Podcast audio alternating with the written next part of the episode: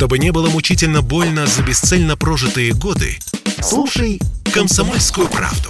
Я слушаю Радио КП и тебе рекомендую.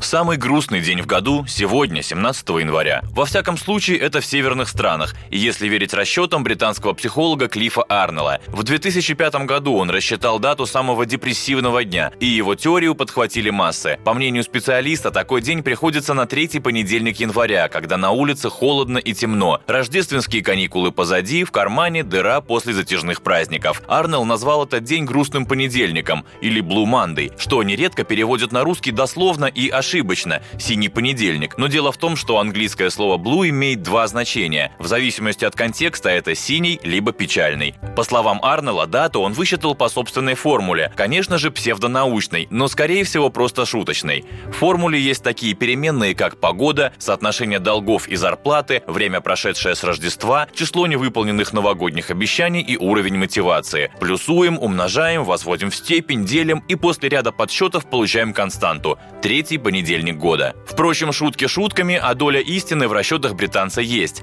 После праздников, особенно долгих, всегда тяжело. Специально для Радио КП психолог Анастасия Лысакова пояснила – Основная проблема этого явления, этого феномена в том, что очень резкий переход. То есть любой э, новый уровень, даже позитивный, это всегда стресс. А уж если а, говорить о каких-то ну, относительно худших условиях э, нашей жизни, бытия, то это, конечно, стресс вдвойне.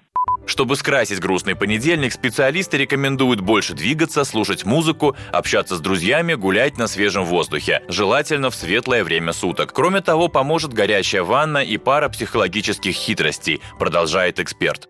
Я рекомендую, наверное, где-то даже обмануть психику, а, сделать день понедельник, день тяжелый, а более праздничным. Оставить какие-либо зацепки, какие-либо признаки праздника. Все мы, в принципе, в любой, а, даже будний, даже такой тяжелый день можем устроить себе праздник и чувствовать так же хорошо, как и в празднике. Допустим, съесть что-то с праздничного стола, такое же какое-то блюдо праздничное в понедельник себе организовать.